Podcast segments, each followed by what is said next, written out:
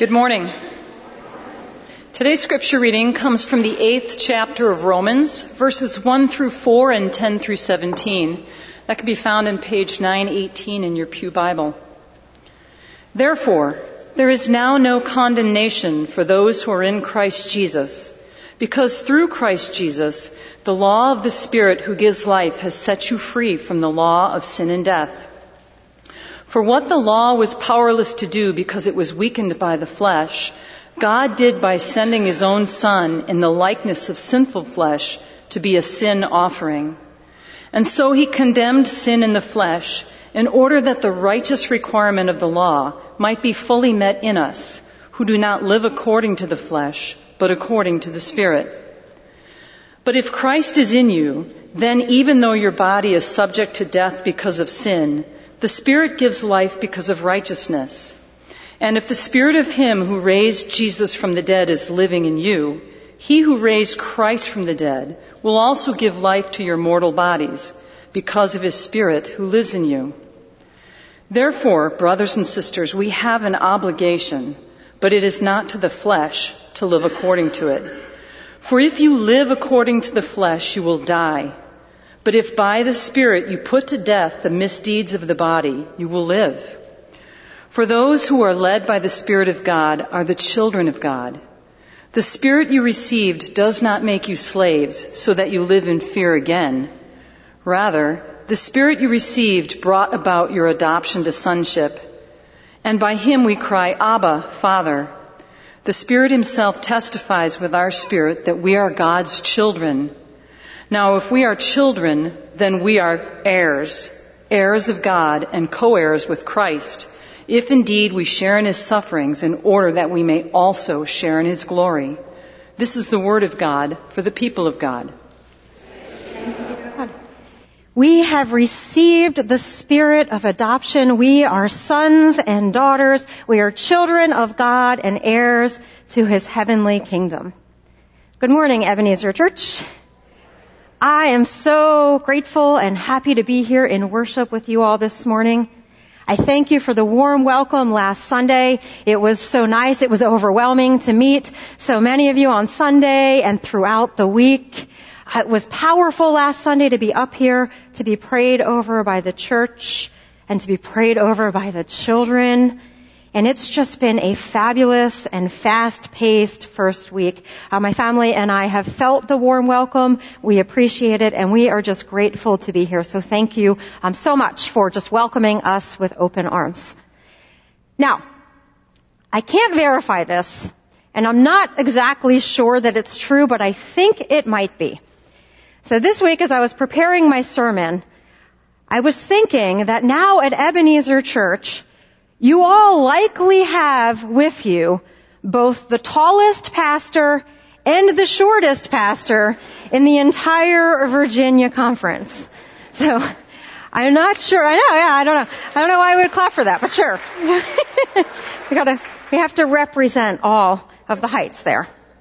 So, um, over the past several weeks, last Sunday was my first Sunday with you, but over the past several weeks, Pastor Rob has been leading you all, the congregation, disciples of all ages, which was really powerful to witness last week. Um, children of all ages here, um, hearing and sharing the gospel. But you have been being led through a story time sermon series, correct? Right? Who here doesn't like a good story? Is there anyone here who doesn't like a good story? Right? Whether it's a children's story, or maybe um, a favorite story from a book, or a movie, a story from the Bible, anything. You know, they capture, stories capture our minds. And they can be powerful and life changing. So it probably wouldn't take anyone in here but a few seconds to name one of your favorite stories. From a book, from a movie. Something that has captured your mind and your heart. And if you found it on Netflix, it's probably captured countless of hours of yours as well. Stories connect with us at the very essence of our God designed humanity. They pull us in. It's why we laugh and cry It's why we feel connected to the characters and we experience an entire range of emotions when we are pulled into a good story. So it won't take you long to recount one of your favorites. And it probably won't take you but a few seconds, maybe a few minutes, to recount the story that tells who you are, where you come from, your identity story, the family or that raised you, the neighborhood that raised you. What has formed you? Who are those people and places? You could probably tell me a story that has been passed on to you either from your parents or your grandparents or your neighbors or your guardians. You'd be able to recount that. Stories are powerful and they shape us and they form us. Do you know what else though?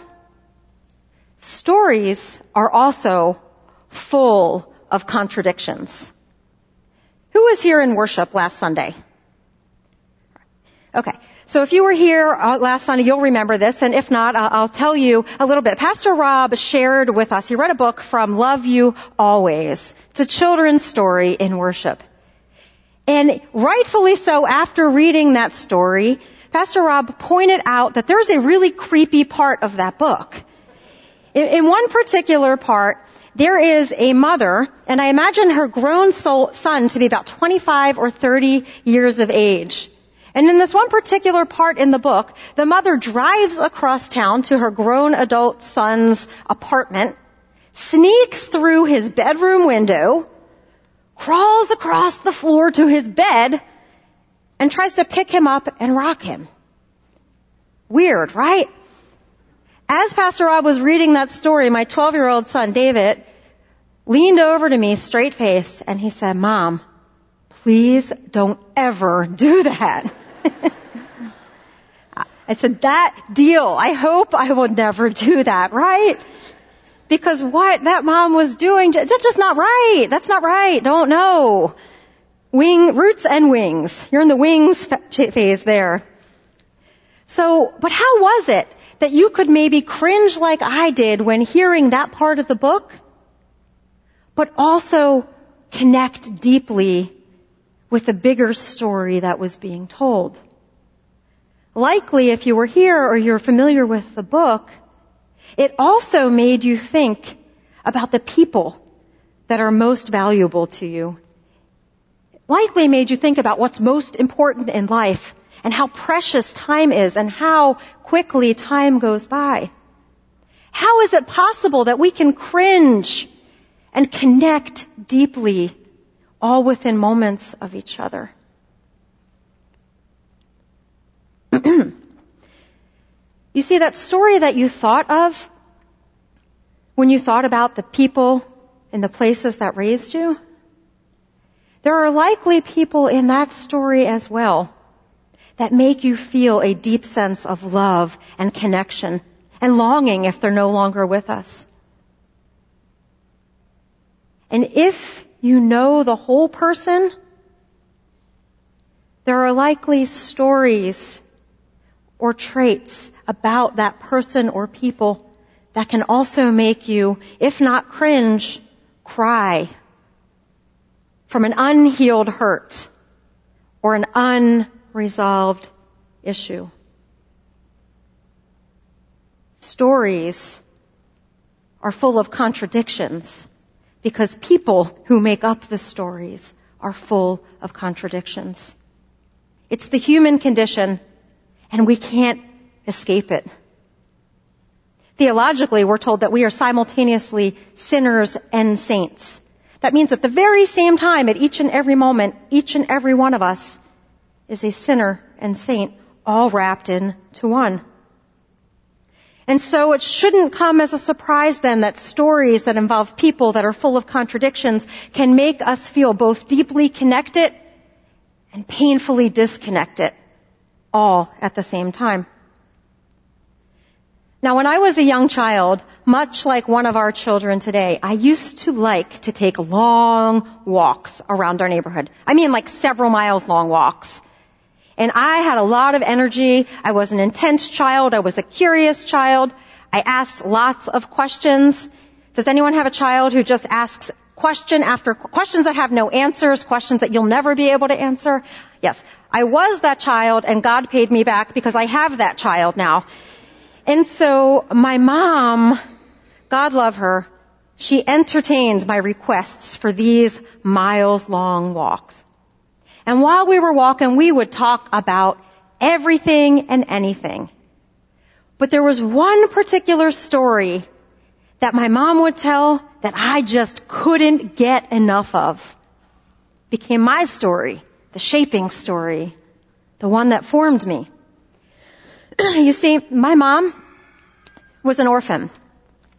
She was raised in St. Gonzaga's Children's Home in the Germantown section of Philadelphia. And my mom would tell me the story about the nuns who raised her, who educated her, who formed her, who kept her safe, who prepared her for life. My mom would tell the story about how she was tiny, and so she had to develop strategies and some quirks even to make sure that she wasn't bullied and picked on. She told me the story about the one day that some boy did try to bully her and pick on her, and that she punched him in the face. And she told me he never did it again. My mom would tell the story about her abusive, alcoholic, biological parents would try to quote, steal her back. Those were her words. And how one time they were even successful going to the orphanage and taking her back to her biological home. She told me the story about her, how her 10 year old self at the time saved up change whenever she could and was praying for the courage to be able to run away. She told me about the day where she got up the change and the courage. My mom would tell me the story about how it was pouring down rain on the day that she decided to go. But when she stepped foot outside, the rain stopped. She thought it was a miracle. My 10 year old mom said she ran to that bus stop and at 10 she had no idea where that bus was going, but she got on it anyway. And somehow she got from the bus to the train and she ended up back at the train station in Philadelphia. My mom told me the story of how when she stepped out of that train station, she flagged down a taxi and the taxi driver looked at her and he said, are you running away, kid? And she responded to him, if I were running away, would I be running to an orphanage? He must have agreed because he gave her a ride. My mom told the story about how when she arrived back at St. Gonzaga's Children's Home, that she didn't have enough money to pay that taxi driver but that he told her not to worry about it. He wished her good luck and he drove off. My mom told me the story about how the next time her biological parents tried to come and take her back, that the nuns hid her safely inside. She told me the story about Mother Superior, who was the head nun of St. Gonzaga's Children's Orphanage the one that was charged with keeping her and the other children safe. She told me that that nun was short and bold. I take risks for her faith, stand her ground kind of woman. She told me that her name was Sister Monica and that I had been named after her. Stories are powerful. They can and do change lives.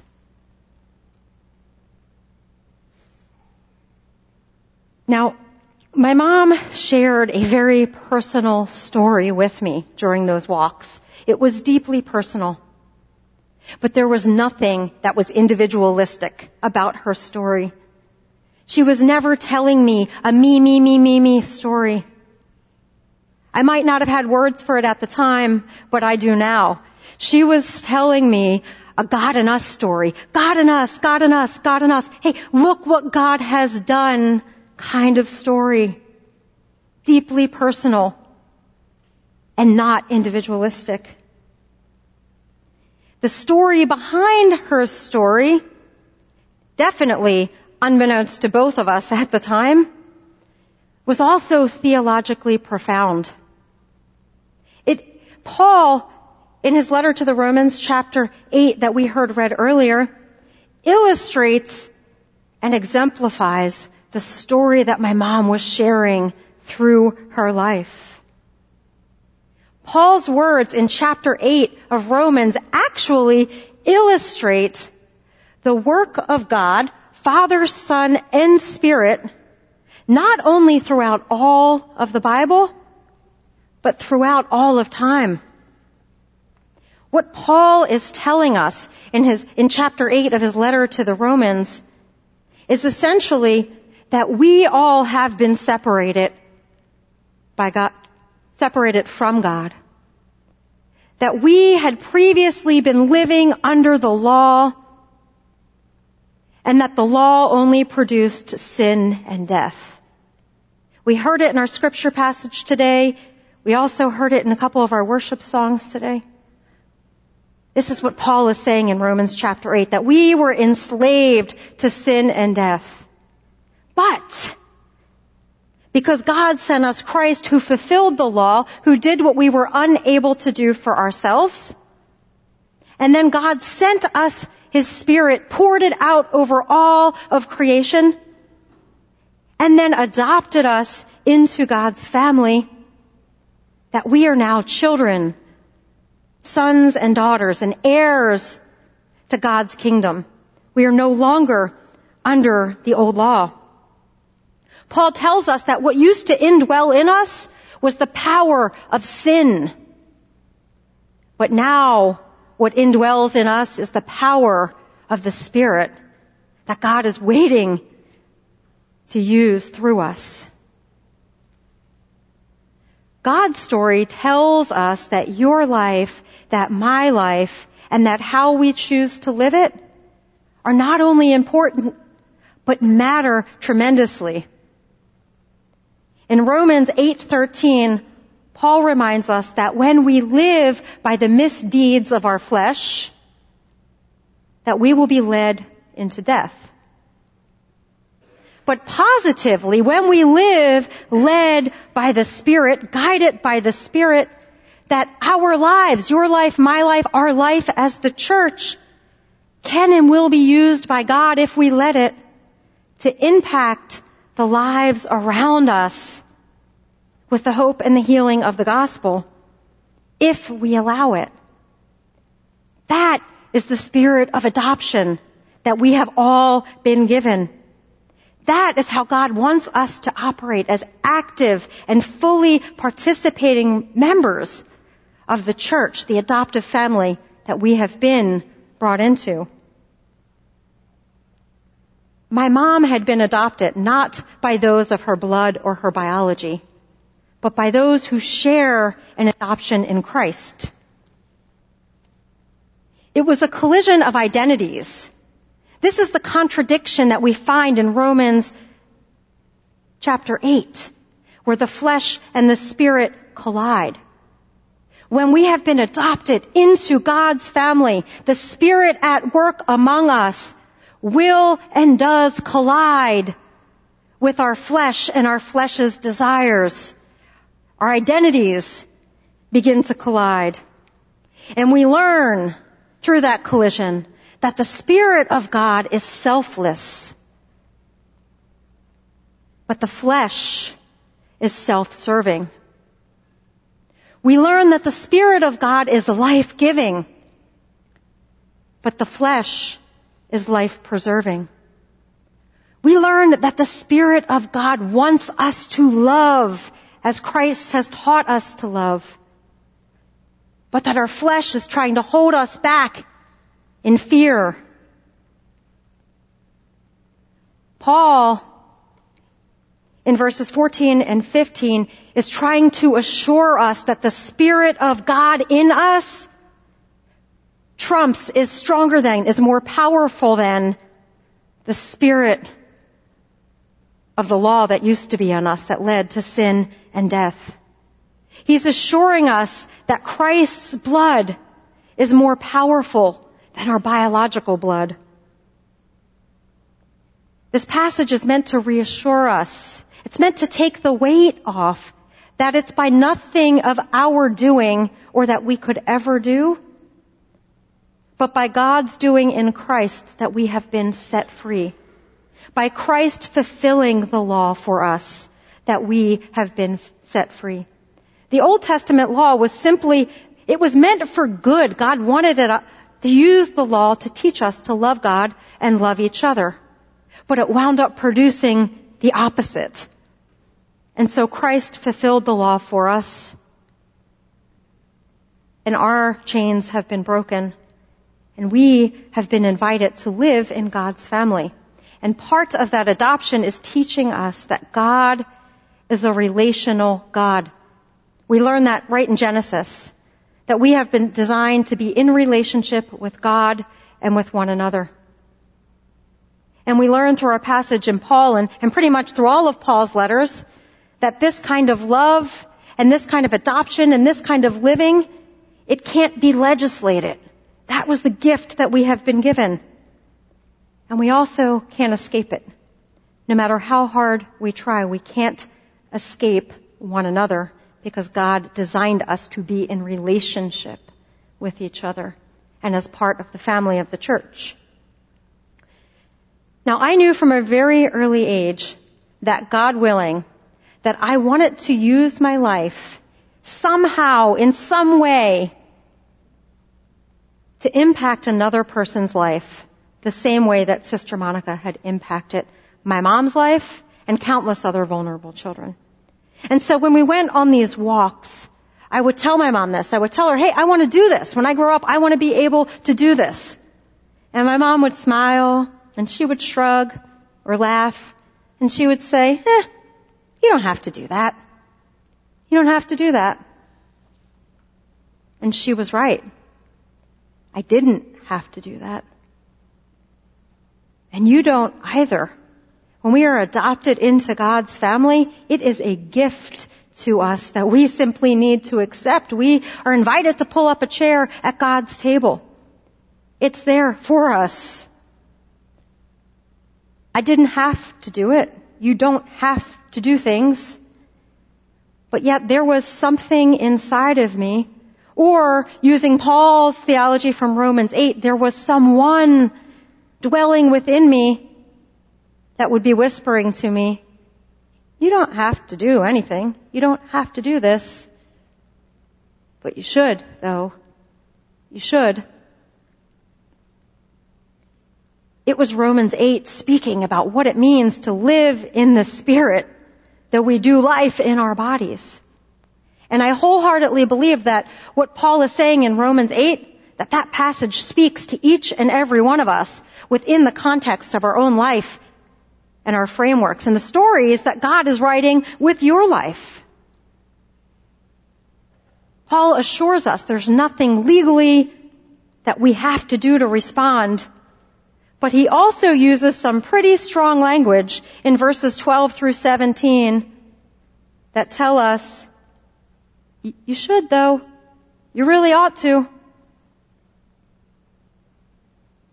Verses 12 through 17 are a choose your own adventure kind of passage where Paul is telling us that if we are to be, if we are to living by the misdeeds of our flesh, that we will be led to death.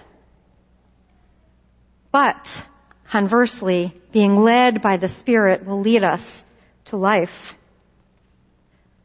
Most importantly though, Paul is sharing, in chapter 8, Paul is sharing the entire good news of the gospel.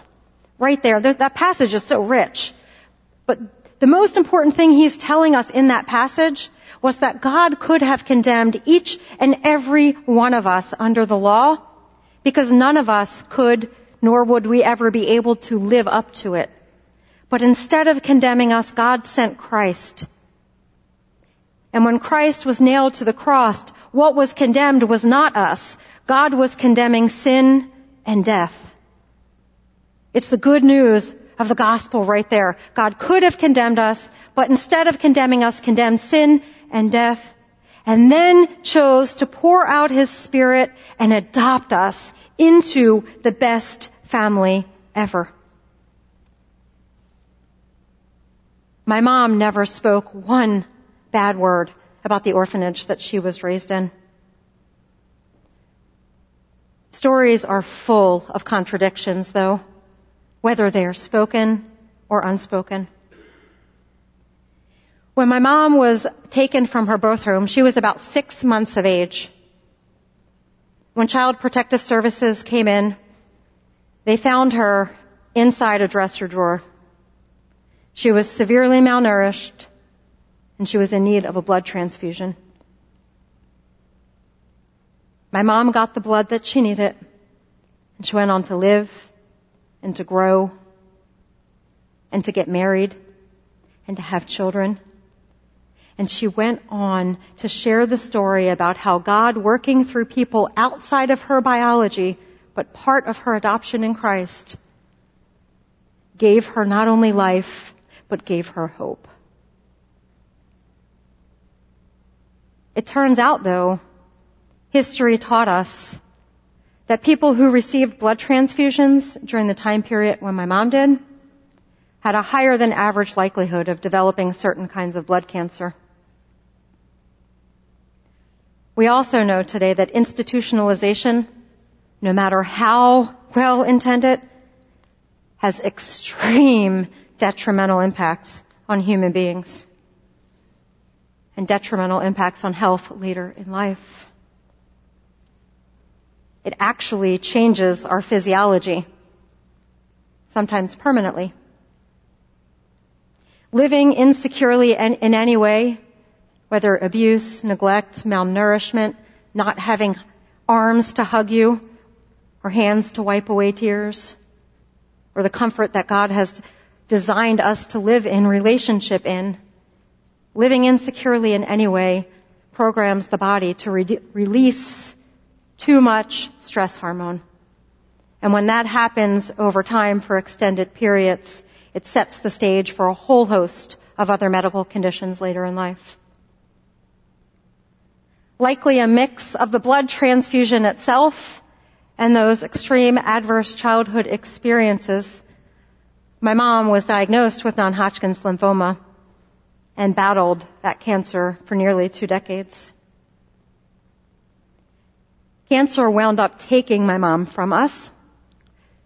Just one week, seven short days from the day that Fred and I got the phone call from the United States Embassy in Ethiopia saying, your children's visas are ready, they're clear to travel. My mom tried so hard to hang on she wanted to meet her grandkids because she knew that her story and those that worked before her were part of the continuing story that God was writing. But it wasn't to be. I don't know why, but I imagine you have things that have happened in your life where there's just not answers, or at least answers that make you satisfied with them. It was strange and it's sad and it's confusing to know that the blood that gave my mom life eventually wound up taking that life from her. That's our human condition though, isn't it? This is also though the story of our faith. The blood that gives us life through Jesus Christ. The blood that set the stage for our adoption And the Spirit at work then calls us in response to lay down our lives and to die to the misdeeds of our flesh so that God can work through us. Being adopted into God's family reminds us that there are painful experiences in each and every one of our lives. It also reminds us that we are broken beyond repair when it comes to navigating our way back to God on our own. Our adoption reminds us that we've been given that gift in Christ. We are sons and daughters. And it reminds us that if we are to experience any healing or wholeness or redemption here in the kingdom on earth, that it will most likely come from acknowledging and living as if we belong to God and belong to one another. That's how God has designed us. That seeming contradiction that's found in Romans chapter 8 where Paul is saying that we are to live in our bodies, in our flesh, but be led by the Spirit reminds us that we have an invisible umbilical cord of sorts. God pouring out the Spirit is our invisible umbilical cord that tethers us not only to God, our Creator, Redeemer, and Sustainer, but to our entire adoptive family, which is God's church universal. And being adopted into God's family gives us all of the rights and privileges of children and heirs. But it also gives us the responsibility